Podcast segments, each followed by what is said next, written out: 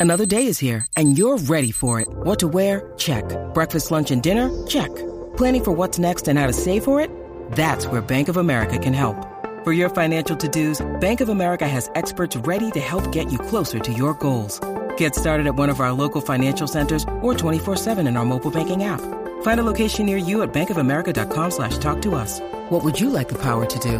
Mobile banking requires downloading the app and is only available for select devices. Message and data rates may apply. Bank of America and a member FDIC. They might talk about humor, music, film, books, football and box sets, exercise and maybe even food. Trivia and sport, politics and health, sometimes well-being too. On the Life with Brian. On the Life with Brian.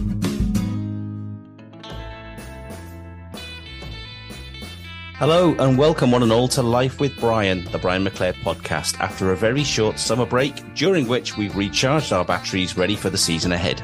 Mark here, doing the basic admin work with my co-host Matthew. Are you well, Matthew? Very well, thanks, Mark. Good to be back. And the show wouldn't be what it is without Brian now, would it? Chucky, what have you been up to over the summer? Because you've been very much playing up to your terrace chant of being here, there, and every fucking where. Well, yeah, it's once again, I had a little uh, nice little uh, weekend in the Republic of Ireland where I was uh, had the pleasure of wandering around a golf course. Uh, I know that Robert's a big uh, fan of golf. I mean, I, I, I, I can hit it properly. Uh, it sometimes goes in the general direction of the pin, but that wasn't very often.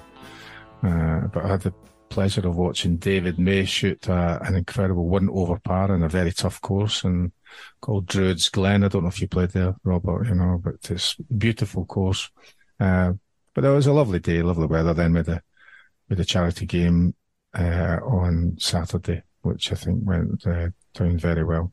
Talking of golf, the last time I saw you, Brian, was at the Open Championship at Royal Liverpool in Heswall, and uh, you were getting chastised for bringing uh, bacon sandwiches out from the VIP tent to us poor mortals out on the uh, on the course. But much appreciated. Hope you didn't get in too much trouble. Well, yeah, you know, I I, I did ask the guy later on that uh, after I'd been given mildly chastised for that, if I could take a tray of lager out, and he said, mm, "No, maybe not." I said, "What if I take them out one at a time?"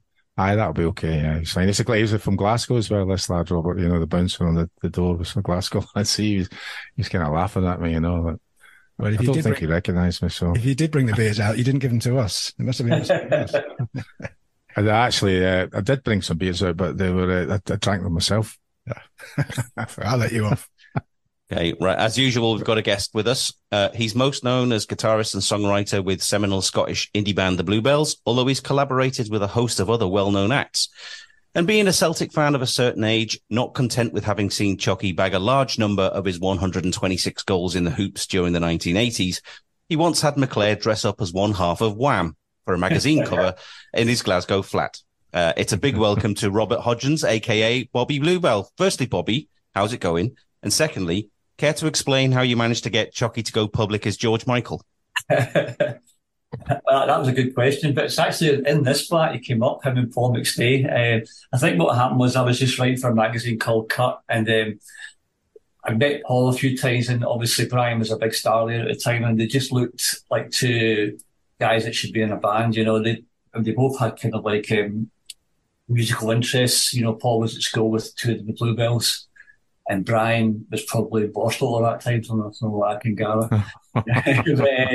But they came up and they, it was a great day actually to tell you the truth because I was, I'm always very thrilled to meet football players because I think I love football, but um, they were just very, very forthcoming about their, about their opinions. I mean, I don't know a lot of footballers who aren't intelligent, but they, but they, but Paul and Brian came across as being very intelligent, very aware of what was happening. Because uh, I always thought that the music business and the football business were very similar. You know, young boys gambling on their careers really, because uh, I think the ratio of people making it in the music business and the football world are very, very short. You know, I think maybe obviously one in a thousand people are going to make it, probably even more, Brian. Eh? But uh, I just think that you that, that, you take the gamble you realise that your education isn't going to probably finish. You, you, you might be employed as a footballer, but you, I mean, anything can happen. You could get injured, you could get dropped. You know, other players come along, and, and the music business is very similar. You know, you, you, it's all very dependent on results. Either you write a hit song or you don't have a music career. And in football, I guess you either win or you don't have a football career. You know, so so I guess it's it's the same thing. So did it take much persuasion? I mean, how did you pitch it to the guys that you, you were going to dress them? It was a fucking con. Let's, let's get both sides of the story then. I mean, never told us. yeah. Well, I think Paul was definitely going to do it, and I think Brian just thought if, if the leader was going to do it, if the maestro was going to do it, then I better do it as well, you know. But uh, I mean, Brian looks very different now. You know, back then he was he was like a very um, uh, what would you say? Very, he looked like looked like a young guy in a band, man. So that, what else can you say? You know? Yeah. Come on, Brian. Why don't you defend yourself then? You, I can't defend myself. But the, the pictures are all over the place that you've seen. Yeah, you know. But you said it was a con. Told that he asked us to bring a leather jacket, and uh, I think I've had a hat. I think the heart's mine as well. And Yeah. Paul, I don't know it's because Paul's next name is the heart. You know. So but don't forget, I didn't do. I've- I did. I just wrote the story. What you what you get in newspapers? no, no, no, no. I know, but I mean, like. I don't know if I might have told this story or not, but there's two different things. The reason I've still got this, uh, I've still got it. If I went up the loft and got it, found it because I I've, knew I've still got it too. Yeah. because I'd moved recently, I knew it was lying about. My dad used to get everything I was in, and uh, that was one of the things he, he, he I might have bought it and let him see it, you know, because it was. I've just been reading some stuff that I was. I was obviously uh, very um, opinionated then. I mean, I kind of stopped voicing my opinion because I kept getting stitched up by headlines all the time. But uh, and the other kind of time around about that was the um, the Sunday Sport got launched round about the same time, Bobby.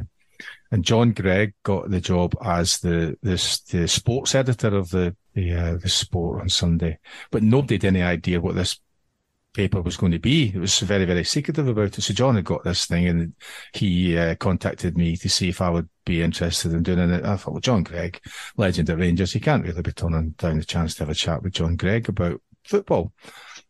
And I told my dad, you know, I've done this. There's a new sports paper coming out, you know, like the Italian Corriere dello Sport and um, French ones and all that, and Spanish papers and all this kind of thing. And they said, look, uh, you, go, you can go and get it on Sunday, you know. So uh, it comes out, and I still hadn't seen it. And, and went. We used to go round to my mum and dad's for, for lunch on Sunday, and we came round, and my dad's incandescent, isn't he? And I'm going, what, what's, you, you told me to get this. And he didn't really swear my dad. He's going, you get me the bloody hell, Jesus, Mary, Joseph. What the, what the hell's this all about? And he, and I was like, oh my God, what is that? And I was like, oh, I didn't know anything about it. I, I promise I didn't know anything. Nobody mentioned it. And John Greig resigned when he saw it come out as well, because he didn't know anything about it. And he was actually employed by them. So I don't, I don't, still don't have the copy of the Sunday Sport, you know. but I have- I would have went straight in the bin, Robert, you know, straight after he I showed me that, it. and he'd, he'd agree. I'd like to see what I'd said in that, but oh, it was just so embarrassing, really, you know. So So you, uh, you, but you trusted uh, Robert obviously to not stitch you up on this this occasion. But I what but there, there was scant knowledge about what it was because we ended up being there all day, really, you know. Yeah. So we What- just what- asked what to bring notes- along. It's a really good day. I remember. I we did, yeah. Yeah. we did. It was just like a, it was a nice day. you look like you were wearing makeup, or is that just the quality of the? I don't know. I don't know. I, I can't remember. Oh, I know yeah, there was there was more makeup. people. There was more people just in. Yeah, Uh, there's photographers there and all that kind of stuff, and and uh, all that kind of gear going on at the time. Yeah, but it was, and obviously some of my family were there as well, you know. But um, but there was no makeup involved in it, and, and also a lot a lot of the things that we didn't really do the interview then, didn't we? We, we did more or less just did the photos and just talked, and then uh, I think that the interview was more was more of the conversation that me and Paul and Brian had over a couple of days. yeah, I think so. yeah, uh, yeah, yeah. and um, and, and it's funny because, like, um, I mean, Pat, Pat Nevin always thought of as being the kind of music buff in, in the in the football world, I guess, you know. But I, I thought uh, that Paul and Brian had very good knowledge of music. Had well, you- no, well, I, I saw you recently, and you've still got that knowledge of music. Oh yeah, no. The uh, let's talk about yesterday. Yeah, this this is Two- for, for listeners. This is the day after uh, Yeah. I'm, I'm going to Celtic get have won one that. nil away. I'm going to say that bit. Right? I'm not. Okay, all right. I'm getting half decent at allowing people who have no idea what we're doing to to say. anyway, let's talk about Rangers versus Celtic yesterday. Two yeah. things. Um, what did you think about the game? And the thing that that, that, that I'm bemused and befuddled by, and I know that you you've lived in Glasgow all, your, all yeah. your life, by that that period of time you're in London is uh, right. So you wanted to talk about the game and what you thought about the performance and any particular players, but also, uh, as I say, the thing that I'm mystified by is why supporters of the the same team after the game would fight with each other in the stands. Yeah, I, I can't get that either. I mean, it's it, it Glasgow's a strange place, as, as you, you know, Brian, but maybe the guys don't realise. But yesterday we watched it in, in Tennent's, and there was Rangers fans there and Celtic fans there. Ah, and that guess it, yeah, because the last oh, time I was in there, that was exactly you know, the same. Yeah. Before the game, I wished each other luck. My father was a big Rangers supporter. You know, uh, I, I mean, the Bluebells is kind of like seen kind of be kind of Camp Bluebells. We didn't realise at the time we, we, we weren't thinking of football at all, but but I, we don't buy into that. I, I, don't want to buy into that uh, stuff. I, I, don't care if someone's bigoted. That's that's their problem. Do you know what I mean? Right? Because the whole world's bigoted in some way or another. You know, there's, there's always there's always an opposing point of view, or someone just doesn't like you. You know, and if, if it's and it's it, it could be specky, red hair. It could be skinny, fat, big ears, Catholic, Protestant, Jewish it, it's I think it's more painful for the person who's bigoted. To be honest, you know, they're, they're closing so many doors on themselves. You know, that, that it, it, I mean, but football is a good example of football players. Like I was playing golf with this football player one time, and he'd had a a Bargy, Archie Bargy in the pitch with the Rangers player, and I said to him, well, "So what? What do you think about that today?" And he goes, "I could be in that guy's team next week. I could be his manager next week." He says, "We don't think about it at all. It's it's just."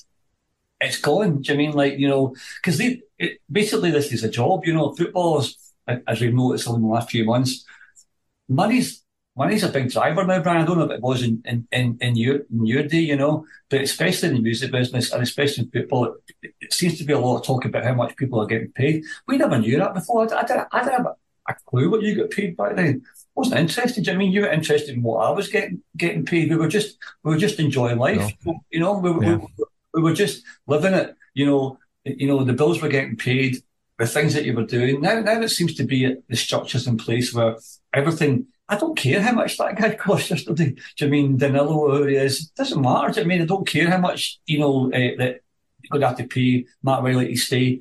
But this seems to be the conversation people have in pubs now. You know, before it was never. I can't remember anyone talking about people's wages or you know contract lengths. You know. Well, that's, I mean, it's a really, I mean, I look, I had a look at a couple of things in the Scottish papers just while I was doing some research as well. And, and they're saying things like you're, that you're on about now.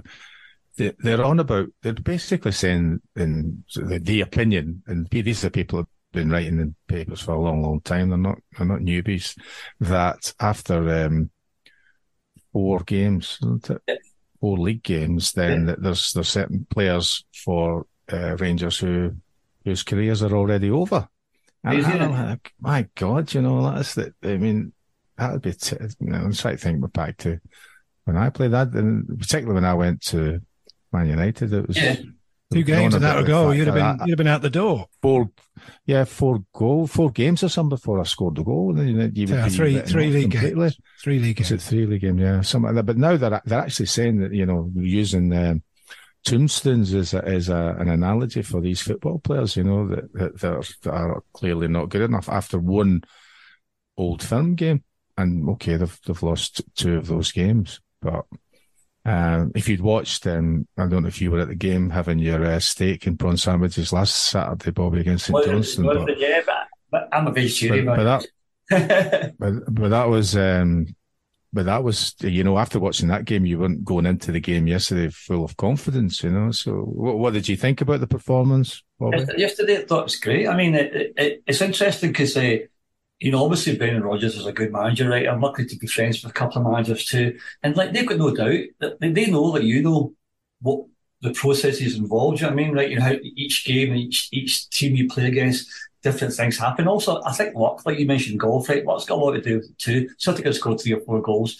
Rangers kind of got away with that foul yesterday. You know what I mean? Like, it, it, it, it you, you, th- you saying it's definitely a foul? Oh, absolutely, one hundred percent a foul, man. Yeah, I mean, there's no doubt about it. I mean, but there, there isn't. But also, I mean, you're missing out the fact that like uh, there should be penalties for for uh, getting absolutely shoved around in the box twice. You know what I mean? Like the ball's in play. You know, you can't just throw players down at the ground. You know, it doesn't matter the ball's near them or not. You can't you can't do it. But it doesn't matter. We played better than Rangers. We're a, we're a better team. Doesn't mean we're a, we're a finished article or Rangers are a terrible team.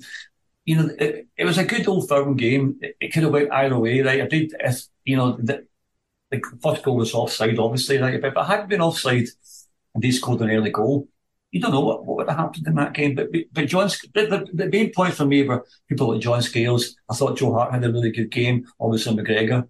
You know, all the players, all the players that needed to come through he came through for us. You know, and, and for Rangers, I don't think so much. Something I just picked up on there, you, Robert. You said your dad was a, a big Rangers fan. Yeah. Did, does that mean you were almost tempted to jo- join the dark side? How did that come oh, about? My, first, my, my, dad was from Govan, so the first game I went to was actually a Rangers game against Hamilton, the Cup at Ibrox. But I went to a Catholic school, and you know, my, dad was smart enough to realise that if I was going to hang about with my pals, we weren't going to be hanging about going to see Rangers. You know what I mean? And he, he, my, my, dad married a Catholic, Italian Catholic, and the, it was. I mean, it maybe I'm romanticising it, but I, I don't think it was anything like what it was now. There was no one wore football strips or tops. People went to football matches and with their clothes on. Do you know what I mean? Afford it. Do you know what I mean? Right? You know, yeah, they didn't. And also afterwards, I mean, Glasgow's a very mixed city. You, you, can't really go. I mean, now there used to be Catholic pubs and Rangers pubs. Well, I, didn't, I, I, I don't really remember that. Maybe I'm maybe I've, I'm lost in the mist of time somewhere. But it, it, it doesn't strike a chord with me. I mean, I remember when Celtic won a European Cup. They came past our house down Fraser West on the bus. All my neighbours were out on the street, you know, cheering the bus down. And then when Ibrox disaster happened, my dad was at that game and we lived very close to the ground. The, whole community was affected by that. It wasn't like, you know, it was, it was, it was such, I mean, also, Brian knows, don't you, Brian, better. I mean, the players go to each other's funerals, Rangers Celtic players are friends. You know, the Celtic's best players were Protestants for at one point, you know, and their manager was a Protestant. Most of the Rangers team now are Catholic. I mean, even though they want to admit it, it is. They are. So, I mean, the, the, the lines are so blurred in reality, but, but in this kind of myth making world, they're really, the, the separation is, is supposed to be intense. Well, I watch games for, for Rangers fans, you know, and, and, and St Johnstone fans, and however, we don't, we don't buy into it. So I, I just hope, I, I hope there's more people like us out there. Yeah. The, um, I believe you were at a game at Ibrox where they were singing about you. Um, I, I went with, your, with your dad. With your dad, is that is that right? It was Martin Bain was the, the CEO there, and he invited my dad down because he knew he was Rangers fan, and no, it was under obviously some sort of like ruse, which I found out later on. But uh, he invited us down. It was against Aberdeen. He took my dad to meet this player called Willie Woodburn, who was still alive and my dad's favourite player. The guy who was banned for life is my dad's favourite player. Banned for violent conduct. I mean, like, it just tells a lot about my dad, by the way, right? But uh, so my dad gets dressed up. He's got his Crombie on and the whole thing. He's suit and tie. And they go to Ibrox and, and um, run, run, the, run the trophy room and we have dinner with the board and all that sort of stuff. We run the, run the director's box. It's Walter Smith and Durrant and all that. Watch the game. Rangers, of course, are getting beat by Aberdeen, unfortunately. And then uh, half time, as we're about to leave to go downstairs, over comes the tannoy saying, uh, ladies and gentlemen, as part of the Rangers anti-bigotry campaign, we've invited the other Celtic support Bobby Bluebell and his father to the to the game today. And immediately as Joseph Finian in the box starts getting round, right, you know, and then Bobby Bluebell, you're a wanker, right? And my dad stands up and starts going to the people in sight, no, he's not a wanker, he's not, stop it. Like, you know, like all, you know, like protective. If she goes, get your coat, we're leaving. So we go down, we go downstairs to the director's I mean, to the, to the boardroom. He goes to the, the waitress, bring us the bill we're leaving. She goes, Mr. Hodgens, there's no bill. You're the guest of the club. And he goes, bring us two whiskies. and we go back upstairs to the box where I sit down the whole second half, getting abused. And then, uh, but in a funny way, don't trust me when I say abused, I knew, I knew if it had been the other way around at, at Parkhead, then my Rangers fan part would have got the same thing, you know. But at the end of it, they come and say, it's like, it's better if you leave the ground and you got escorted out. But it's funny because yesterday uh, Neil, Neil, was doing the commentary, uh, uh, uh, Neil Lennon was doing the commentary at, at, Celtic, and I was just saying to him beforehand, how are you going to get out of there? Do you know what I mean? You know, could have been there for hours, but you might actually still be there. You never got. Did you get any? I'm sure I've asked you this before. Maybe I haven't. Did you get any hairy moments, Brian? Did you ever have anything? You know, you ever chased out of a restaurant or? Uh, well, no, not just for not paying the bill. But, I mean, but, but in a similar kind. I, when, I, we we all went. Um, essentially, we when, when I the first year I was at United that season '87, we went back for an old firm game. There was about eleven of us went to the game. Next year, you know, different players in Gordon Strachan played, played then for Aberdeen, and you had uh, Paul McGrath, who's Republic of Ireland player, me, but there was some other ones as well. Uh, who I think we went along. One my neighbour used to be Derek Parlane, who'd played for Rangers, uh, and so so there was a few who had tickets for Rangers part of it, and then and in those days it, there was a Celtic part of it. It's not, and maybe we were in the main stand. I think maybe in the main stand, but uh, I got I got challenged in the boardroom after by some you know, idiot, really, you know, yeah, just I think it's Celtic. The Rangers they hadn't won the game. I can't remember if Celtic had won.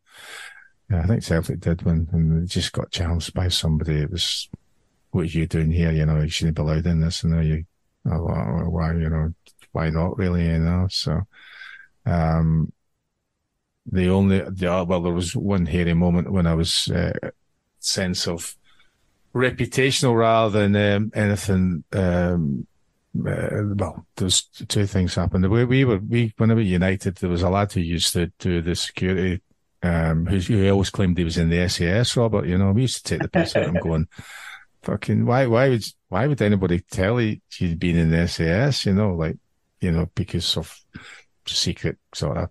Exactly. Anyway, we, we got he took us to the SAS place in Hereford we went there and to this, and it was it was in uh, what an island.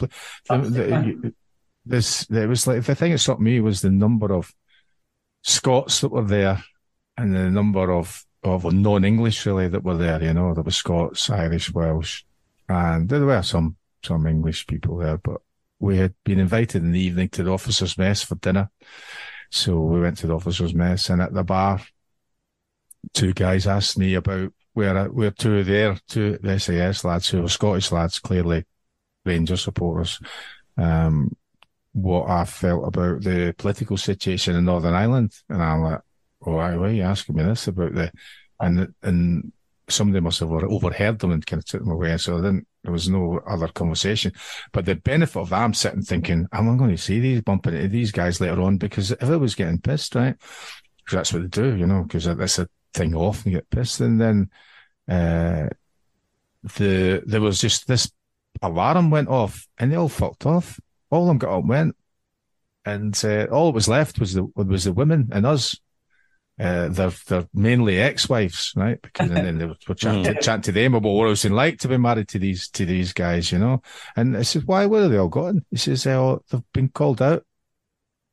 And and they just go, they go, they get out, they go, go and get the kit, and they're, wherever they go, wherever oh. they have to go, they, they, they were away. So that was uh, I was very relieved. Was... Did, you, did you notice it in, in Manchester? Were you aware of a kind of big division in Manchester between football fans when you when you were playing there? No, no. No, it's not. It's not, and there's nothing. There's nothing. Like, I mean, there's. I've, I've been in different parts of the world, and there are um, situations where you have to. Uh, there's a there's a, a ground uh, in or two grounds, sorry, in uh, in Buenos Aires that uh, families still support one of the two different teams and they have to walk a different way to the game depending on wh- which stadium the derby game is on. And it's as close as they are, or, or as they are probably in, in Dundee. But it's just that day. Yeah. You know, it's just that, it's just that day. The next day, there are, you know, brothers and sisters. I, I, I remember the next day, they're all fine, you know, but what, what do you think about, about not having any away fans at, at the games then? Isn't that? Just... Oh, no, I think it's rubbish because I was just saying to somebody the other day that, that well, it's for both sides. I said whether it's at Ibrox or whether it's at Celtic Park, the fact that you've got these huge things creating the atmosphere, um, so uh, was was was great. I mean, because of the the influence of um, the the media now, particularly the broadcast media, television, the games are always on, nearly always at 12 o'clock.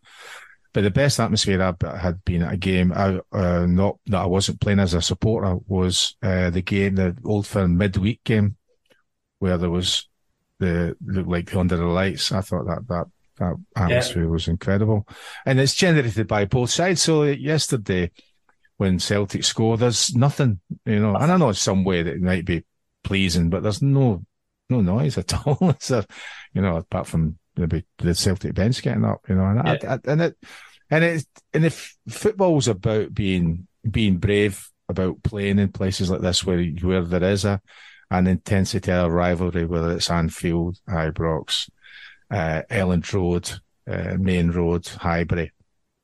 It's about being able to go there and, and beat the crowd as well as trying to beat the opposition, you know. Must be the only country in the world some... where that happens, eh? It must be the only country in the world where opposing fans are actually banned from going to another, stop from going to another. No, there is in South Africa, South, South America, you see it about all the time really that opposing fans can't go to the games either. Then. Yeah, yeah. Uh, it's like somewhere like um, um, in Argentina in particular. There's there's games, and then they've done it recently in the last ten years. Um, uh, Feyenoord can't go to Ajax, and Ajax can't go to Feyenoord either.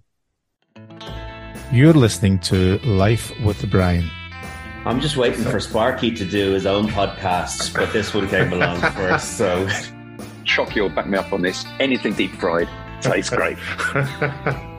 it was uh, Robbie Williams, and he's like, Dominic, you survived the 90s as well. How did we do it? Subscribe wherever you get your podcasts. Yeah, uh, we can't really talk to you, Robert, and not mention Young at Heart. Um, the the Bluebells version is so distinctive and popular, but it, it was only in prepping for this episode that I actually heard the original recording by Bananarama for the first yeah. time, which is which is very very different. Um, I would say that it's got a quite a teeny bopper Motown feel. Yeah, well, um, we, we, first did it. We did it. We did it that way. The Bluebells for a long uh-huh. time. Northern Soul thing. I did it. Me and Siobhan did it together. We were both Northern Soul fans, and then it was it, it was it, I did write it for Bananarama, but you know the intention of them doing it. But um, I was very disappointed, so was Siobhan actually too, with, with the actual recording that Jolley and Swain did. And we were on the same record label. And then we we stopped doing it live that way after they brought that out. And we started messing about with doing it like a sort of Bob Dylan, uh, you know, uh, I Want You kind of vibe, you know, kind of like a, a shuffle. And then uh, the, the record company guy was a guy called Roger Ames, and he just put out Dexys out, and it was number one and you could you, could hear sort of similarities between Young at Heart and, and, and the Dexys coming on Eileen. So he really encouraged us to go and record it that way, which we did up in the Highlands. And and we had a we're going to have a fiddle on it because there's a record we really like called uh, Jigga Jig East of Eden. It's a famous kind of Scottish chart record in the seventies. So we had the fiddle on it, and once he heard it, he just decided to bring it as a single, and it, it got to in the top ten in '84. And it was just, they are very, they're, they're, the same song. All songs can be done in any, any kind of fashion, you know. What Young at Heart Bananarama one lacks is the, is the chorus we were singing. We sang the yeah, they don't have that anywhere in, in, in the song, you know. Mm-hmm. For some reason, the, uh, Jolley Swain didn't want that bit in it, which I don't don't get to this day, you know. But um, but yeah, we did it. We did the song with them together, a, a Gary Crowley thing in London. You know, we played it in a they sang on it and we played our version and they sang on it. And I, I still think some along the line that would be a smash if they just did it if we did it together, you know, with them singing the the uh, the way we, we played with them at Edinburgh Castle two years back and we played with Shakespears Sister as well, I think. And um, this you know, they're great girls. I mean if you I think, like I said, she wanted them into a fantastic songwriter, you know, and and so did so did Sarah and Karen Karen too. But I think they're much underrated that band, you know, a bit like ourselves. I think a lot of, um, I think music seems to get, you know, like people don't notice how good it is at the time. I'm talking more about Bananarama than us, and then years later they realise how how much apart how how good that music is. People might be the same thing. I think people don't realise what players how good they were when they were actually playing. Paul McStay, I'd say, is a perfect example of that. No, there are the same thing. I, I, agree with that. Yeah, there is, but I think a lot of that's down to because of what product has been in that period since then, isn't it? I mean, you go, yeah. well, this is an- anodyne pish, you know, and yeah. you go, oh, wow, I didn't really realise how good that was. Just well, a piece of trivia for you. He wasn't even. Oh yeah, I, I, I, yeah. Um, hang on, my oldest child is called Siobhan because of Siobhan. Oh, very good, very good. That's great. I have to tell. It, it, it was the first time that I'd seen the name. And, I, Wow. and then I was like, why do you, what kind of name's that? You know, cause it, it, she would say, oh, Siobhan and banana. And then you saw it written down. I'm like, Yeah, how's it's that? very How's that? isn't it? How's that, Siobhan? All the way through, all, all the way through my, maybe like yourself as well, but all the way through my life, I've had to spell McClair. Right. Yes. From the moment I went into primary school, Yeah. All the way through my life, it's M C C L Yeah, yeah, A. yeah. I- It's, it's a tedious process. So Yes. them being her being the firstborn and being a McClair, I thought, well, she might as well spell her Christian name as well as her surname that she's going to have to have to do. So, and it's also Siobhan. So that's, so people Uh, nice say it's not still not very not very popular name in, in England and that so lots of people go Siobhan and then you write it and go how how's that how's that Siobhan it was I like your name you know so So around that time, Robert, uh, you were um, you were actually Ch- Siobhan Fahy was your girlfriend, wasn't she? I mean, Yeah. um, how was it, sort of being part of this pop power couple, and and of course hanging around with all these other cool kids of the eighties who were in that in that scene? You know, did did did you make a lot of good friends, or was was there a lot of sort of edgy characters who were always looking at you with a side eye? You know, always a little bit envious or, or a little bit jealous of each other's success? Not that I noticed. I mean, I, I had I had never actually spent overnight with a girl before, right? To tell you the truth, man. night service. All of a sudden I'd, I'd left home, moved down, and lived in a house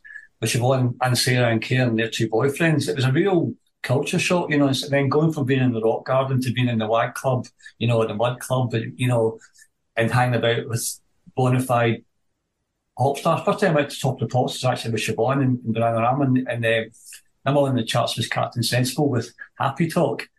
And I remember just feeling euphoric because it was like, I loved that song, you know. I just thought everything you wanted in your life was kind of there at one at one moment, you know, and, and it was, um, yeah, it was, it was really inspiring, you know. And but again, you, you're going from hanging about with, you know, pop stars in Glasgow, great pop stars like Ed- Edwyn and Clare to Kevin Rowland and Paul Wellers and people like that, you know. And so there was it.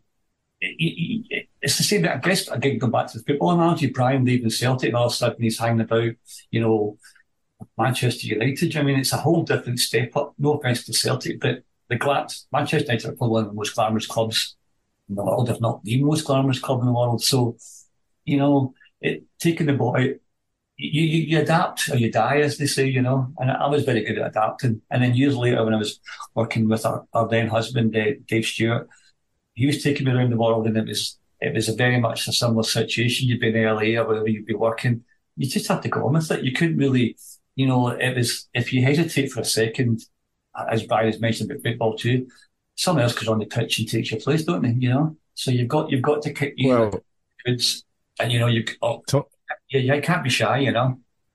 yeah talking about attempting to take your place did uh, John Taylor Duran Duran not He attempt did, to yeah. take He, your place he, he, like, yeah, he- I don't know whether he was taking piss to this day, man, or he was being serious. He just kept asking me if she had a boyfriend, and I kept saying, yeah, I'm her boyfriend. And he just ignoring me, going, uh, find out she's got a boyfriend. I'm going, yeah, I, I'm her boyfriend. I mean, just for about an hour, you know, like, and then, uh, but do you not think it's saying all right no finish the story and you go well, I, I think it's quite a good wind up. But then if you kept saying things like, uh, you know, like, uh, oh, she's leaving now. I goes, I goes, yeah, I know, we're leaving. Who do you know she's going with? I'm going, yeah, she's going with me. We're, we're leaving together. Like, it was like, you know, I met him years later, and he had no idea what. I think he was like this trolling man, but it it was funny. But again, it, it did they not go on up and ask her no well, don't forget, maybe a lot of people were, were interested in me back then as well. And she was digital sometimes. no no, but I'm saying did he not go and ask no did, did he no, not ask no? didn't. no. but I think I mean the funniest thing was when when uh, talking about Bananarama, right? Was uh, when Robert Leader took invited him out, you know, like for a drink and all that. It, was- it was Sarah. He, he was he, fa- he really fancied, you know. So I mean, it's like they're all good looking girls, and but there's, the whole world's full of good looking girls, you know, and, and geeky guys. Yeah. did you not do you not fancy saying to John Taylor right come on outside and we'll sort this out Listen, he was so good looking. I would have got off him if I'd been single, man. Yeah, he, he might not have been after you'd finished. I can imagine. I can imagine. I can imagine that's John Taylor's uh, pickup line all the time. You know, I don't. I don't think he probably gets turned down even to this day very often. I don't. Can you imagine? Do you know what I mean? Like, you know, I think he was just having a laugh, man. But I mean, I, I thought it was, I thought it was funny at the time. But I like the story, but because it's, it was like, you know, it's. I mean, sometimes you are there, like you know, like, like you, you're just in a situation. You're in a band, but you're not. A, you're not a very you know, you're with real superstars. You know what I mean? Right? You're just in the room, as you call it. You know what I mean? You know, it's like, but you've just got you've got to get on with it. You know, it's like you're. It's, it, it allowed you then this newfound this newfound fame allowed you to uh, appear on television, and yeah. I was very interested to see whether it was the old grey whistle test, yeah. top of the pops, was, still yeah. game, yes. Tiswas your favourite memory of television. I, I think my favourite one has to be top of pops when they actually used the word number one. But the first time we did top of pops was euphoric as well. You know, like I mean, and, going back to the to the team thing, Brian, there's nothing better see if you're in, if you see a beautiful sunset on your own, right, it's just you that's seen it, right? But see if you're on top of thoughts with your two best friends, you know, your, your five best friends, that's a shared experience. I mean, it's like you winning trophies or scoring goals. Yeah. People come and say, well done. You know what I mean? And you've got a whole stadium full of people saying, you know, it, the shared experience is the thing that makes it, you know, that is, it's this very little uh, fun and, and, you know, it's like playing golf, right? You hit a great shot on your own. you know, you turn around, you know, like, you know, it's, it's like, you know, it's, it's not the same. I mean, so it's, that's the thing I like golf too, you know, it's like, again, it's a shared experience, you know. Uh, so it definitely wasn't Tiz Tiswas. I love Tiswas too. I, I love them all, man. I love Tigers. my favourite second one was Pop Quiz when, when I was in the team, you know. Uh, and Pop, oh, Pop Quiz. Oh, I love that. Yeah, and that yeah, was I love that. Favorite, you know, that was a great. Yeah, older and all that. I love to have been on that. It was. Yeah. I, wish. I wish it was back on. I wish it in the same form. I wish we were still in a band big enough to go on those things. You know. We uh, we almost have our version of pop quiz, don't we, Mark? Now and again that comes on, which we'll be, which we'll be touching on later in this show. Uh, don't worry. Do it for sure, man. That'd be a great podcast. mm-hmm. Um, well, since the Bluebells, um, you've regularly written and collaborated with some pretty stellar names. Uh, who have you taken the most pleasure out of working with? Well, all of them. I mean, I, I, I did the thing last week at Edinburgh Fringe, and it was that was one of the questions and in the audience with, and the guy said, uh, "What motivates you? What's your favourite songs and that you've written?" I said, "The ones that made the most money," you know, and, because I mean, that's all, again as we go back to what I was saying before. That's how you measure success. I mean, unfortunately, people have to buy it. It's popular music. You know, there's there's no art of action. The more people who like it, the better I like it, if that makes any sense. And but uh, people that stand out, obviously, people like Texas, because Sharleen's such a great a great singer, and you know, she in the corner stands out, you know, because that was just a sublime moment when she when someone sings a song you've written, and it just takes it to another another level. That's that's a great the great pleasure of, of, of doing that, you know. But uh, Simon Kane sings the songs. All, all the songs I've done are you have to love them. Do you mean it's like I'll, I'll tell a great quote by uh, Sting. Sting said that uh, someone saying he doesn't like one of his songs is like saying his wife's ugly. You know, hmm. exactly. yeah, I mean, you know, because if you don't like my song, it kind of hurts me because I put my heart and soul into it. Do you know I mean, like you know, so it's like that's what I, I think people in, in bands and maybe footballers too. All we really want since we were really young is approval. We want I, I lacked a lot of confidence. I still do, believe it or not, but especially when I was young. So you want people to say, well, you want the constant, you know, approval. You, you, you want validation all the time. You want someone to say, you're good, you're good, you know? And it, and that, that that's a, a that's a real driving force, you know, in, in, in music. People, you know, people in, in, music, there's lots of Elton Johns out there, you know, we, we guys, you know, not very attractive with glasses who really want to get on in music. Do you know what I mean? Right, you know, and it does open doors like like it with, with girls or partners. You know, it opens doors like Brian saying about TV programs, but most importantly, it the boost of your confidence it, it is really important. You know, it's like a drug, really. You know. I was just going to say, was that the same, Brian, as a footballer? Did it open doors for uh, meeting young ladies? Uh, no, no idea about that. I wasn't I, would already had a young lady. Oh, no, I'm not talking about you. So, I'm not talking about you um, particularly. Oh, yeah. I mean, of course it does. It's the same thing. Yeah. You, I mean, I remember being in a, in a nightclub uh, when Giggsy was there and it seemed to be really, really busy until I moved to the, to the side and everybody, it was just everybody was around Giggsy. It wasn't actually that busy, you know. so, so, yeah, clearly there was a, yeah. Yeah, I, I, was, I was, yeah. Well, I mean, that, I, was, I was approached by a, a famous uh, um, uh, interviewer in uh, at uh, an opening of um, well, it's just as an example. Get invited to Bill Wyman's Sticky Fingers restaurant when it opens in Manchester. So we got invited along. So there you go. That's something on. But while you're there, somebody says to me, "Can you come on? You you know Ryan. You play with Ryan. Can you get him on?" Get him on my program. He keeps refusing to get on, and I was laughing away, going, "Well, knowing what the looks like, you're just going to take the piss out of him anyway, you know." So no wonder he's not going to appear on it. No, come on, please tell him, tell him that if he comes on this the show, I'll get one of the assistants to give him a blowjob. and I was like that. What, what was he I called? like, uh, I was like, well, so I was thinking, yeah.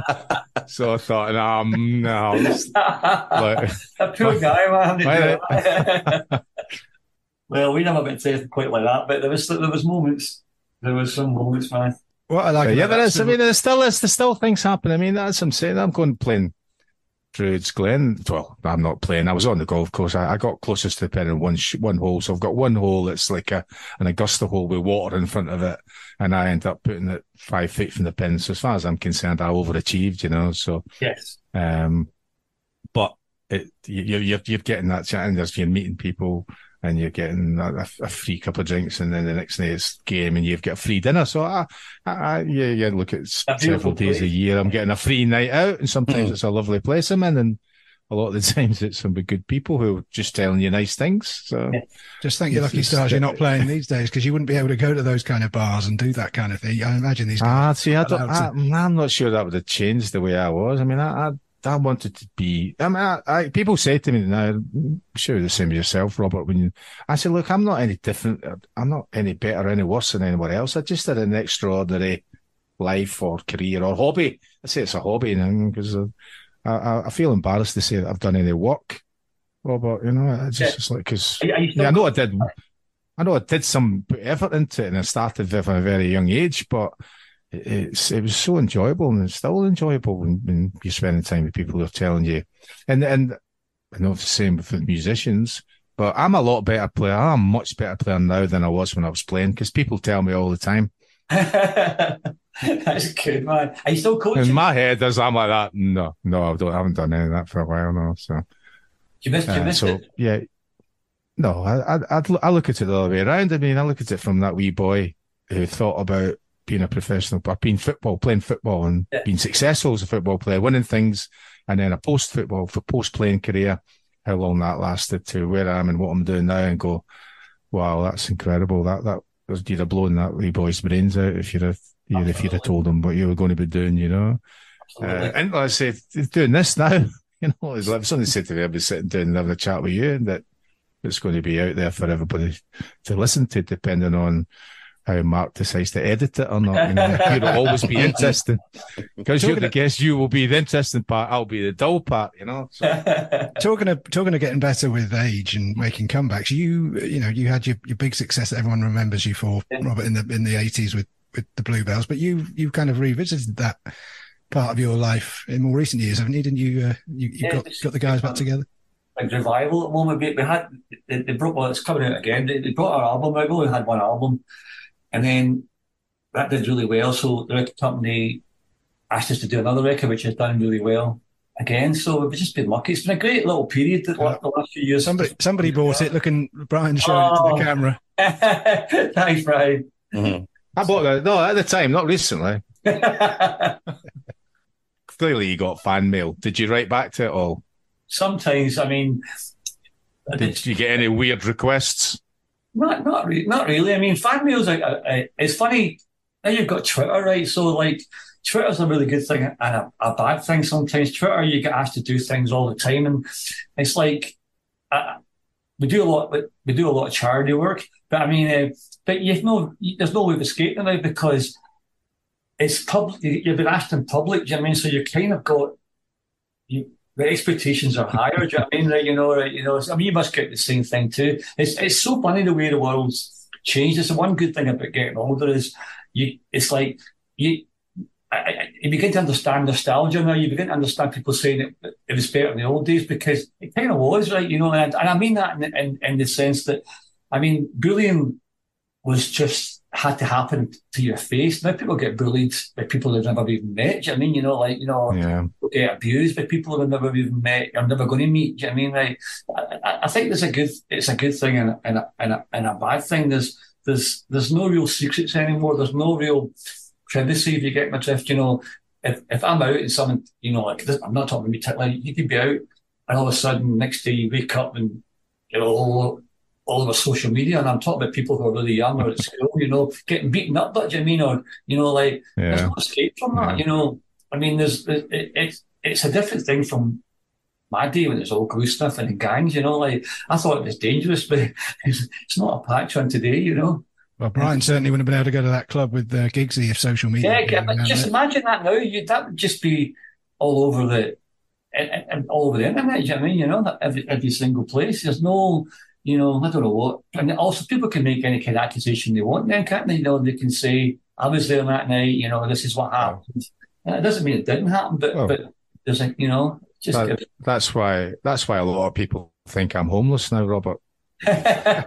You just have to you just have to go on with it, you know, You've got a because great look. because you look. You've got a great because- look. well, I mean that's by the way, that's that people and I, and and and then actually quite funny because there's there's some people who are who are influenced in a kind of so I'll say as a positive way who are who are quite reticent now to to ask you for a picture because they've seen this picture that was of of that went viral of me, right?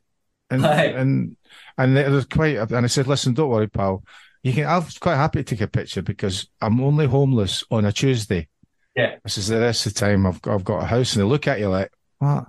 Can you only be homeless on Tuesday? You know, so I just use it as part of the thing. Uh, people, other people get upset with it the same way that when you were playing, when I was playing, you, you just accepted that was the way it was. You go a rhino hide, and you just accept it, whether that's criticism um, from your the support, home and away, or the manager, or anyone else involved you just that's just the way it was. But it's your friends and family get more affected by it, you know. I just say, well, that's just this is this is happening now. I've no control over any of this, uh, and um, I wouldn't want to be changing my life to thinking I'm going to stay in all the time, you know.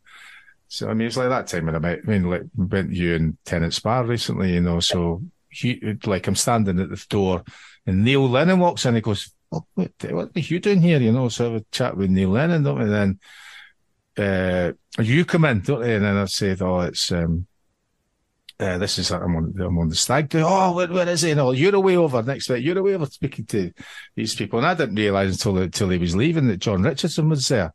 Because all the other lads in the stag do were applauding people who were leaving, and John had got up to That's stag night, wasn't it? Aye. Aye, he John was there, aye. And uh, so and you're just and then all can talk to other people, random people, some people from Manchester that were there for a day out, you know, it's just sometimes you just have a very interesting You got, time. you got to bring the two guys down to, down to Tennents. You got to bring the guys down, man. Are you, are you guys? Oh, these two. Yeah. Well, we've uh, we've we've we've taken well, Brian's taken us on a few uh, jaunts around the. Uh, well, we've never been to the west. No, I've never We've been in the east. We've only been east. I'll get you up the West End next time, then you'll have a good laugh. Yeah, Brian- that's it's like saying we're not we're not sure if we we'll have to check. We're not sure we can afford to drink in the West End. we can we know we can afford to drink I'll, in the East I'll, End. buy, I'm don't not worry, so guys, sure I'll, buy, the I'll, buy you, I'll buy you the drinks, man. Don't worry, man. Brian told me the uh, the West End's a bit too posh for me, but um, it's not posh, it's alternative. I didn't know whether Brian had any uh, any other questions up his sleeve as he. The only one that, that sort to me is, and, and hopefully this is true, that you spent some time in the company of um, Brian Wilson. Yeah, I wrote a song with Brian. And I- yeah. And I just was wondering if he did anything for you, like make you beans on toast or something like that, or No, it was, it was ask, ask, ask you how many sugars you have in your coffee, you know, that kind of thing. I'm not interested in anything great revelation about what I just like the idea that these people are normal and people don't understand that they have sometimes have to do normal, normal eh? things. Not, not in any way was he normal, not in, not in the slight. I mean, it, it was his two daughters, uh, Wendy and, and uh, uh, Carrie, Carnie, sorry, and um, we're working a song for them, and we played it to their dad, and he said, "Oh, he want, dad wants to come down tomorrow and sing on it." So I was over the moon, you know. He came down with his with his wife at the time in a full nurse's uniform. Him, and kind of like, him in kind of like hospital, you call those, like green kind of overall things that you Gowned, yeah. an MTV film crew, and then he and then he sat there. We must have recorded the song over eight hours. Him singing out of tune, totally ragged, you know. And at the very end, David was producing it, said, "Look, Brian, I'll give it one more go, right?" And he sort of said, "Is there any food left in the house?" And, and Dave goes, no, he's ate it all. And she goes, eh, it's okay then, he's going to get it this day. he did, he said, great, because he had nothing else. He just wanted to stay as long as possible, eat everything in the house, man, you know, and just be, know, man. He, I mean, no. it, it was like, uh, it was great. And, and, uh, Think Brian Wilson, my God, it's a fantastic, uh, uh, hero of mine, you know. And at the end of it, his daughter goes, uh, he goes, I really love this song. He says, uh, and then I goes, great, thanks. And his daughter goes, uh, she give him a credit on it because uh, it'll be good having your name on it. I thought they're absolutely right, you know. So we did, you know. And they're, they're on it too, they wrote it as well, but uh, and Dave. But um, to have your name next to Brian Wilson was a big bonus for me as well, you know. Previously on Life with Brian. I said, Prime Minister, stop talking. And I'm peeing against the wall, and there's two old guys behind me. And one says to the other, The laddie doesn't ken any better. pubic hairs on a cracker, the worm sandwich, he actually chewed it. Subscribe wherever you get your podcasts. What's that I hear you cry in unison from podcast land? Where's the quiz? Well, have no fear. It's time for our usual ill thought out opportunity to test the grey matter of Brian and our guest. So, in honor of Bobby, we've called this quiz Young at Hearts. And the reason for that is because you have to tell us which of these former Celtic players began their Scottish league careers at Heart of Midlothian. Okay, this, this really is top notch stuff, this. Um, the format, as always, is a penalty shootout, five alternate goes each to determine a winner. And if they did begin their league careers at Tynecastle, you have to say young. If they didn't play for the Jambos as youngsters, then say dung if it's a load of crap. have you both got it? Yes. Why haven't Channel 5 picked up on these quizzes? yeah. Yeah, let's see Ken Bruce do do a good job with this one, eh? Right. So first of all, then, Bobby, you get the pleasure of going first, and we're going to start with European Cup winner Willie Wallace. Young. Well, it's actually Dung. The Lisbon Lion did play for Hearts before Celtic, but his league career actually began at Stenhousemuir before moving on to Oh, Raith Rovers. I misunderstood the question. I thought you meant before it. Oh. Okay, I knew it came from Heart, sorry. Do, Okay, do, thanks you, want- do you want to ask that question? Ask him that question again. Oh, no, it's okay, it's okay. It's my, my own fault. I think you should sportingly blaze this one over, Brian. So we're. Uh, I don't think, I don't think there'd be any necessary need for me. to- I won't know the answer, so it's fine. Right. So, Chucky, your first one is central defender Roddy McDonald. Roddy McDonald. No, I think he played in the Highlands. Dung. Yes. No sportsmanship here. Dung is correct. McDonald played for Celtic first through the 70s, winning a couple of league titles before moving to Hearts in the 80s, and probably gave you a few digs on the pitch on the way. Oh yeah, well, yeah, you'd have tried to. Huh?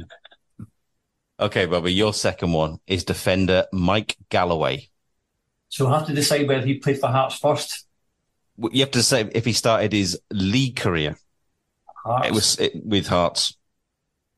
I'm going to say Young again, yeah. Young? Yes. Ah, sorry, zero for two. Oh, Uh, he's another one whose league career began in the lower divisions with Berwick Rangers. Uh, he then moved on to do have spells with uh, Mansfield and Halifax before before Hearts, and then he went on to Celtic in 1989. So, sorry, Bobby, that's zero out of two for now.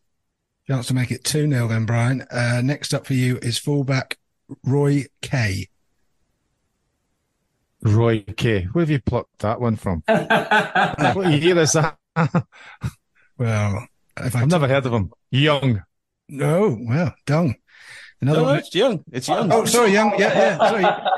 I'm, ge- I'm going ahead of myself. Yeah, yeah, Young. Real name, uh, Robert. Uh, made over 140 appearances for Hearts before moving to Celtic in 1977 as cover for Danny McGrain. So that kind of Oh yeah, He's he away, would never have got a game there, would he? If he was covered for Danny, would he? No, he played about four or five times, I think, according to my uh, research. All right, so I think that's all right. You're two behind here, Bobby. So you got to make some ground up. Okay, so yours is goalkeeper Gordon Marshall Senior, born 1939, just to distinguish him from his son of the same name. I'm going to go Young again. All right. Well, you've got your name on the board at last. Um, it is young. You're correct. Uh, Gordon made his debut for Hearts age 17, winning two Scottish titles in the 50s before he moved to Newcastle. From there, he moved on to Celtic in 1971, making just one competitive appearance in the European Cup. Get the feeling there's some guesswork going on in, in this one. right, I'm going to make sure I got the right question this time. Uh, Brian, your third one is Chris Shevlane. Never heard of him either. Okay. Wow. Dung. Oh, he's opened the door. It's young. Yay! Chris played over 100 times at Hearts before a move to Celtic Park in 1967. Uh, only Oh yeah, aye, sixty-seven. Yeah, it was three. Wow. Well, it doesn't matter. Does that? Yeah, or were you saying that because you weren't born, it didn't happen? Is that what you're saying? Before my time. I was born. Before my time. I was born. Yeah. Um, I'm trying to. I was born then. Yeah. Well, you were nodding, Bobby, so I assumed you'd heard of him. Exactly. Uh, made a handful of appearances before moving to Hibs. Eventually, uh, eventually ran the Shevlane Bar in Springburn, Glasgow, which is still run by his family. Uh, he sadly, sadly passed away earlier this year. So that's another one to put on the pub crawl list. The uh, the, I, I will put that on. Yeah. the Shevlane Bar in Springburn. Yeah. Let's that one. Right. So we are 2 1 to Brian, and this is your penultimate kick, Bobby, and yours is Davy Russell. I'm going young again. Well, it's worked again. That's 2 2. It's going straight down. It's going straight down the middle Yeah. every time, hoping the keeper dives out the way. exactly. Okay.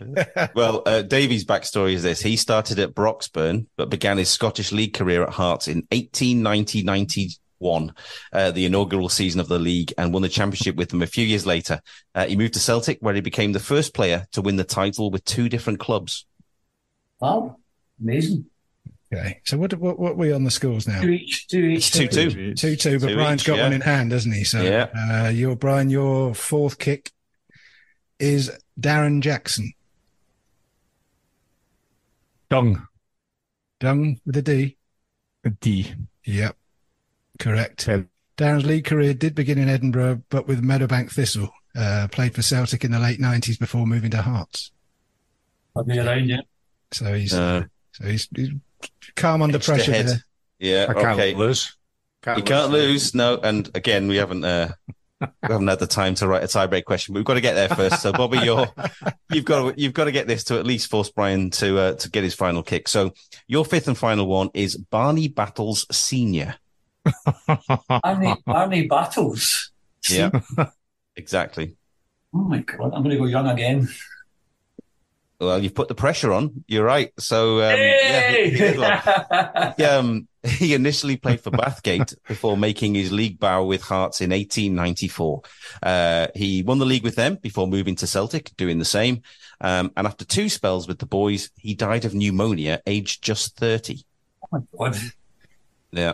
So it comes down to this, Brian, this to win it. And and would you believe it? What a coincidence. Brian, you're closing the quiz with Barney Battles Jr. Fantastic. Dung. Oh yes, never in doubt. Dung. Son of the aforementioned Barney Senior. He was born after the death of his father, after who he was named. He was capped for Scotland like his dad and played for Hearts like his dad, but never played for Celtic. So uh, you can't claim credit for that because you obviously guessed. But uh, Just done, you just done Oh, well, I mean, uh, uh, well, uh, why would I know the history of Hearts from Midlothian? You know, he, he didn't play for Celtic. You know, I've, I knew about his, his dad, of course. I'll, I'll uh, point in point in the direction of the ones that did play for Celtic that you didn't remember, like uh, who was it? Um, Roy Kay. Roy Kay. Never heard of him. yeah, in your words, never heard of him, but uh, poor old Roy. Um, so another win for I hope he doesn't listen to this. Well, he does. He'd be the only one if he did. So another victory for McClair after a bad start to the uh, season. You've you've you've won a couple recently, haven't you? I have to make these a bit more tricky, I think. Uh, well, well, I've just guessed right. That was pretty tricky. I've guessed better. I've guessed I don't know better about- apart from how am one. going to make that more tricky? Well, that was your penalty technique anyway, wasn't it? Ah, but like that. aye, yeah, yeah. McClair's mailbag. McClair's mailbag. McClair's mailbag. Amongst the summer holiday postcards home, Matthew's got mail for Brian and Bobby. Okay, uh, forgive me, I haven't read these yet, so we're pulling them fresh out of the the sack. Uh, Ryan Coyle kicks us off with one for you both. If you could change anything about your careers in the past, what would it be? Or are you both still young at heart and you wouldn't want to change a thing? Mhm. Good question. Um, what would I change? That's a very good question. Uh, let me think. Yeah, I think I don't think I would have sacked. We sacked a guy in the band, Russell, from the group, one of the founding members. I think I, I would have definitely not sacked him if I could if I could go back in time. Did he, is that the Bluebells? Yes. So Was he around when you reformed the group or did he not pick up the phone? He, he, he, no, he was. He came on top of the porch with us too. Uh, he lives in Brighton now, so uh, but he, we, we don't we don't. Back then, he was a real big part of the spirit. I, I think we missed him afterwards. Good in the dressing room, as they would say, as if he was a footballer. Just just a lovely guy, man. Just a really really good guy. The Brian? guy we got in was great too, but we got in a guy called Craig Gannon who let, later left us to join the Smiths. Yes, indeed. he, was, he was brilliant too. He's a he's a brilliant guitar player, but Russell was one of us. We should have done it, you know. No, fair enough. And he, uh, you don't look like a man that had, has many regrets, Brian, to me. Uh, well, not only the, and I saw a picture again the other day, and I, I did do it afterwards, is that I wore a, when you win things, uh, they would throw staffs and hats onto the pitch. And we won the, uh, when we won the League Cup Yes. in uh, 92, Oh, yeah, I picked up a hat and I put on this, I put a hat on, uh, and that's a big regret for me because There are- I, I yeah. do look as if I, I went to school in a grey bus. There, there are pictures of that hat because you're cl- clutching So the, I do, I do, I look like, oh, what am I doing? So I never wore a hat again. I never wore a woolly hat. the anytime. picture up, guys. When I- Yeah, the picture's there. We got the picture because Yeah. it's you're Oh, clutching. it's- You're clutching. If I'm unless I'm mistaken, I'm you're clutching, clutching the the League trophy, yeah. and the you won the man of the match, the Alan Hardaker man of the match as well. I think you got. yeah, that it's well. not, it's not a great, and from my point of view, it's not a great photograph, but if it had been anybody else, I would have been laughing still to this day if it had been someone did- else, but we- it's, it's me. We actually put that picture up on our Instagram a few months ago, and uh, it got a Yeah. huge amount of uh, love. So obviously well remembered. I thought I you, think that's just that, just my impression of what I look like. I was just, you deserve to look happy. You'd won the cup, and oh, I'm, not, I'm not saying, yeah, yeah, I was smiling, yeah. which that is, was uh, after the game. I'd love to have seen a picture of you about six hours after the game. Um, I, I was worried there when we said about I still had the same hat on. Yeah. I was worried after the game. I was worried that you would say um, you regretted doing the George Michael photo It's, shoot. it's actually no, no, no, not that. The, yeah, the other day, that somebody said that to me about that the other day. That picture, that picture with that hat, and I said, "Oh, I don't, I was don't like that picture." So I didn't really like, and I've never worn a hat since. And he said, uh, "Have you still got the hat?" And I'm like, "Are you kidding?" No, no, I just thought you might you might keep things like that. I'm like, "Mm, mm, no. well, I don't know. Maybe it was in the same box as that. Uh, But no, I think he was hoping that I still had the hat and he that I could give it to him. I'd sent it to him or whatever, you know. the trick is, Brian, just go and get an old hat on eBay and say, uh, "Yeah, there it is." Yeah. No, you could find that one, haven't you? In particular, that's that style of hat, isn't it? You know. Yeah, I reckon it's in that box with all your old uh, copies of the Sunday Sport. But, uh, there, there was only there would only be well, yeah, there might be more than one copy, but it's the same copy. Yeah. go and have another look in the loft. Um, okay, Uh, next one of the three. Oriole Recordings asks, can you ask Bobby about the case of mistaken identity involving another well-known Bob who gave him sage advice playing golf in LA? And has Choccy ever been mistaken for a friend or a teammate? I think he's got that one wrong. It was only the only person I played golf with that Davis in LA was, was Jack Nicholson and uh, Dennis Hopper. I don't know his name. I think he's, I, I think he's talking about a, a mix-up story with another with Bob Dylan that happened. But the Um, golf Jack Nicholson, man, I don't know. I So don't you're know. never mistaken for Jack Nicholson, no, just for the record. No, Jack Nicholson did say to me, never name drop his name. So Well, he might, he, he might be listening, so he better be careful. I've always stuck to that. You know, what I mean, never name drop. yeah, no, it's like it's just like that thing though. that We, there was a lad who played golf on uh, Saturday. It's the first time he's ever played golf, Robert. Uh, And it's good sense, coincidentally, he's called Robert. It's the, he's the first time he's ever played golf. And I'm going, I said, what a great story you've got to just drop it in, you know? Yeah, yeah. My first game of golf was at uh, Druids Glen. You know, people go, what? Your first ever round of golf? Yeah, it was some little, you know, municipal course somewhere in Ireland, you know. I smashed it, you know. Yeah, I thought that was a brilliant So, uh, story. come on, how did he play? What did he shoot? Um, he shot 160 something because May, David. May and Lee Martin, David May and Lee Martin gave him 125 shots and took the money off him. and I didn't realize because he, he didn't realize over. He, I didn't realize this because he's playing in the same group as me. And uh, and David May kept saying to him all the time, "What, what that was?" He was counting them. David May's counting his shots. Right? He's going, "Ah, that that was an eight there, wasn't it? Yeah, yeah, that's an eight. And I'm thinking, why is he balling it? Because it's a team game and we're trying to score Stableford or whatever. And I'm like, why is he? Why is he counting his strokes? You know, until they were, were sitting and having a drink uh, in the in the clubhouse. And uh, they they get, want to get a picture taken. And the two of them, Lee Martin and uh, and David May and Roberts in the middle, and they're holding up a fan of I think it was a hundred pound each that he'd bet. I was like, I know that's that's why you were counting his shots. sure, because he asked me because Robert said, "Do you think it's a good bet?" I went, "No." I says, "No, no, no. You'd, you'd have to get about 150, and they've been close about 150, but they they they just they done him in. They did him over. Well, 200 quid down. I'd be They had more, a good time. I'd be more disgusted if you hadn't diddled me out of that ten dollars in in uh, Houston. obviously, it's obviously drummed into you. Actually, I'll tell, I'll tell, I'll tell Robert that story in the Tennents Bar because it's better, you know. He keeps the person, uh, you know, just, than it is on- just for the record, Robert. He keeps the ten dollars in his wallet, so every time every time he sees me, he pulls it out to wind me up. Um, you- That's the way to do it, by the way. Br- Brian, you ever been mistaken for a teammate or a, anybody?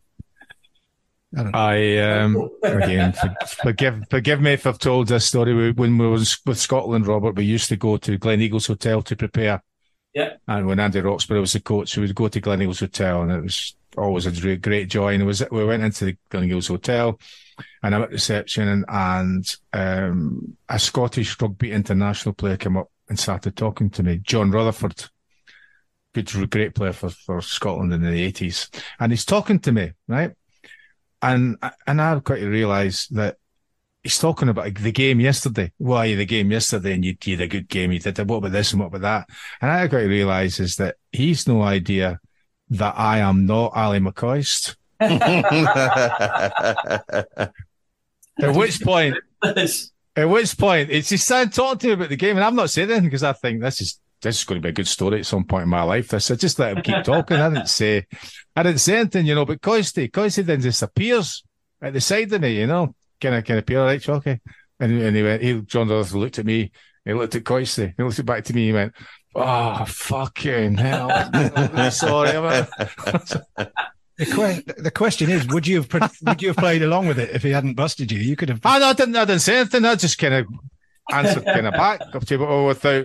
And he's kind of puzzled that I'm not going into the detail of it because I hadn't seen the game, you know. But I'm just thinking of the potential. I knew the score was. I knew the score, but I hadn't seen the actual game, you know. So I just let him go. I thought this is. If I'd have done this, I'd have been mortified. So I'm just going to let him keep going. I'm just, I'm just thinking. realizes. I'm just thinking the I'm just- potential. I was, I was enjoying myself too much to go.